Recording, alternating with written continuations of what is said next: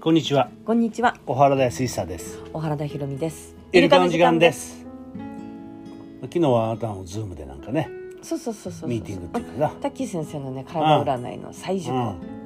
ああそうまあ教える側だから、まあ年に一回ぐらい先生うんのを再受講しましょうっていう。あーうん。そううんだから面白いそういう時ってさ、こう全国にまあうんいっぱい講師がいるわけ。うんその人たちと一緒にこうズームであ久しぶうりんみたいな感じで会えてね。うん、あーやっぱいいよ。そうだよなうん。そうだまあねリアルに会えるのが一番だけどね。そうだなううんん。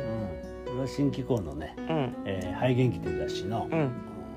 の会長の対談でねうん。あの西本先生にねああ会うーはいはいはねい。うん俺もまあ今回こういう状況だから人足りないからさそうだだからね。まあズームで、うん。えーミーティングというミーティングというか対談だな。そうだね。うんということでな。いやでもさ、今なんか昨日だっけかあの緊急事態宣言の解除とかさ、うんこうやってたけども解除されたところとされてないところと、うんねやっぱりそっちに行ってはいけないわけだしさ向こう解除されてる遊べるいさあ行こうってわけにいかないしうさ、ん、これまたしばらく行き来は難しいねどこもねそうだな。ううんん、まあそれにまたな、うんあの本当こう解除されるとどうしても出歩く人多くなるからさ。でもなんとなくほら緊急事態宣言解除っていう言葉がさ、うんニュースやうんし紙面でこう踊ってくるとさ、やっぱりなんとなくみんなこう浮き足立つっていうかさ、うん。あね、昨日のニュースながらも随分人が出てるみたいだし、ううんん。これがいや、それはもうじっとしてるとさ、うん、まあ出たくなるよ。天気も良かったしね なあここ数日ね。そう。うんまあそれが正常な感覚だと思うしね。ねえまあうん動物だからね動くものだからね、ううんんうんじっとそう植物ではないからねそう、ううんんまあだからどうなるかはねこれまあこんなこと言うとあれかもしれないけど壮大な実験かもしれない な。まあある意味ねなあ、うんうんで今回のこれを教訓にして、うんいやひょっとしたら大変な犠牲になるかもしれないし、うんあるいは何もないかもしれないしうんわかんないけど、うんまあこれを一つのあれとしてな、うんえーモデルとして、うんえーどうせ次また来るから違うんですか。多分ねうん、あ言ってたよ、あのーえー、SARS がうん流行したのはあれ10年ちょっと前か、うんうんなかうなんうんまあ、その時にね、うんまあ、次はまた違うの来るだろうってね、うん専門家の間では言われてたんだって、うんうん、でも誰も本気にしなかったでしょそうでも WHO でもねうん1900何年前だろうな90年代にね、うんえーまあ後半だと思うけど、えー、2020年はうんもう本当半数以上の人が感染症で。うんうん、大変になるって、んもうウイルスの時代になるってうんいうふうなことをねうんきちんと報告書に書かれてるらしい、うんうん、だからそういう流れっていうのはまああの専門家が見ればさうんある程度可能性として十分にあった、そうだねうんうん、まあただそれを誰もねうん本気にしなかったからうん結局、えー想像もしなかったことが起こったって大騒ぎになったわけだけどなうんうんでもエイズのウイルスだったりとかさいっぱいあるわけじゃん、うんだってまあね随分エイズウイルスだってかかってもほら普通に生きられるようになったからさ、うん騒がれなかったけど、一頃はすごい差別だとか生んだわけでしょそうそう、ううんんそうなんだよね、うんだから本当あれもやっぱり、えー被害者っていうかさ、あのウイルス感染した人たちがさ、うやっんぱ一生懸命にね、ううんんあの訴えた社会に訴えたっていうことの結果かもしれんしなうんうん、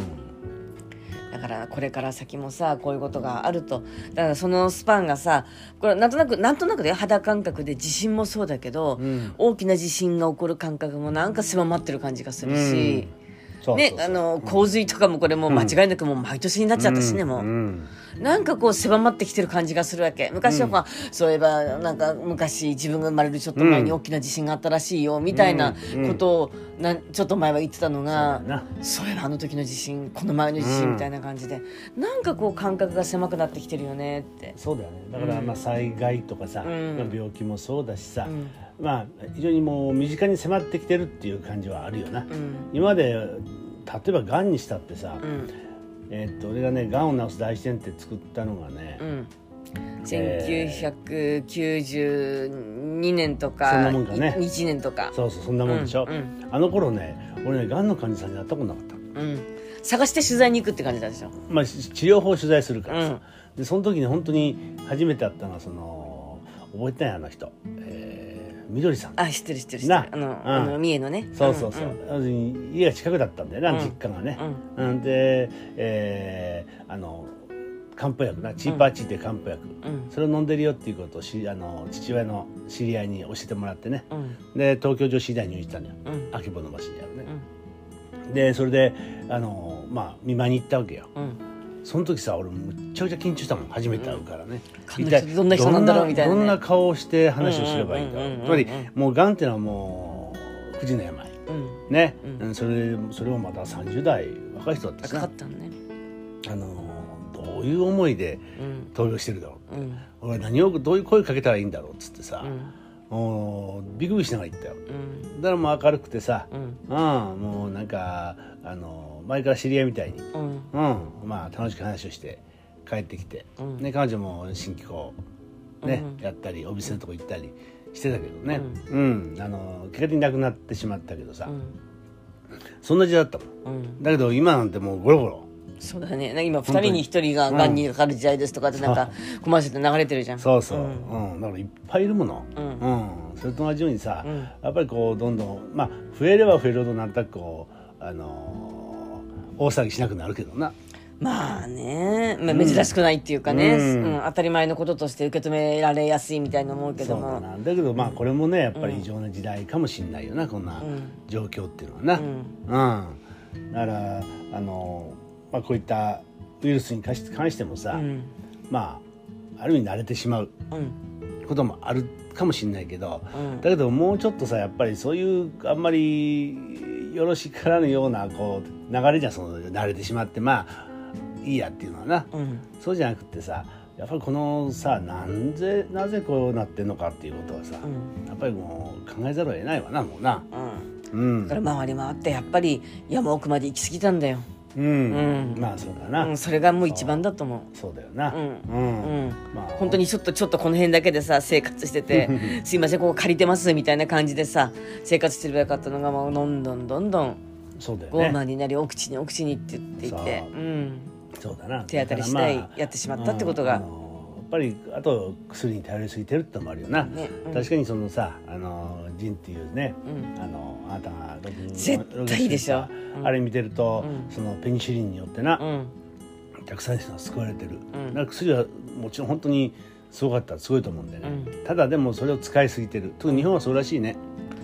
何でもかんでもこう抗生物質使ってるっていうことがさ、うんまた新しい菌を生み出すうん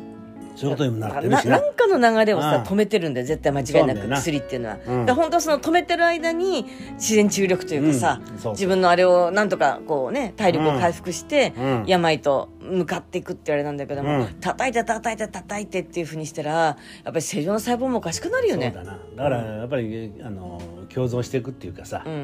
んもともとさまあ医学っていうのはそっちを目指したと思うんだよね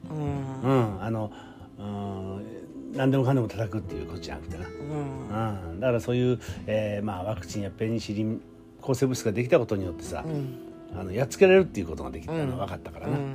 うんまあそういうことはあの出てくるわなだからいあの過ぎたら及ばざることしなわけでさ、あの適度に使ってる分には絶対いいはずなのよ。でもやっぱ人間でどうしても徹底的にやりたくなるのね、やっぱりなんか自分が頂点だみたいななんかそういうさ、ま、なんかあるじゃないなんかうん上に立ちたいみたいなさ、そうだよなんかあるよね気すんだよね。な、うんやっぱりこうあの我々が利用するために全てのものが存在してるそうみたいなそうねその傲慢さっていうかさううんん、だからあのホピの大地でもさうんあれも土が、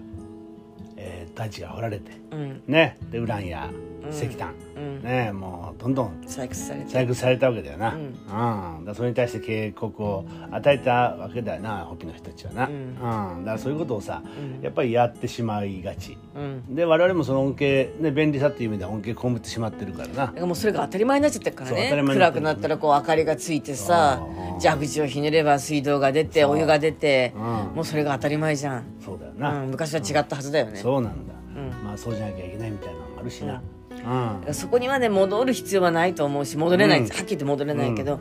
でもそこまでうんですかってそいうでもさ本当に例えば今電気が供給をストップされたらさ、うん戻らざるを得ないんだよねそうでしょ、うんだからもう危ういものよあの戻らなくていいなんてそれは幻想であってさ、やっぱりもう危うい中で我々は生きてるわけよでもそうやっぱ喉元過ぎればでさあの震災の時とかあんなに電気や水が貴重だったのに、今うん全く感謝の気持ちもなくっていうさ、うやんっぱそこなんじゃん。そうだよね、うんうんまあだからそういうことがね、うやんっぱり繰り返し起こりながらうん人は変化していくということだろうな、ねうんうんだこかられでもかげこれでもかってね。そうなんだよな、うんだからまあちょっとさてどうするかだなこの緊急事態宣言が解除になって、ううんんうんまあよかったって取り回る人も多いかもしれないし、うんうん、やっぱホッとはするけどねでも絶対これを機会にいろんなこと考えた人いるわけだかいらやいるよさ、ねそういう人たちとつながっていくようにすればいいじゃん。そうだな、うんまあ、そういうこうテーマでなんかちょっと語り合ってもいいかもしれんなそうですね。はいどうもありがとうございました、ありがとうございました。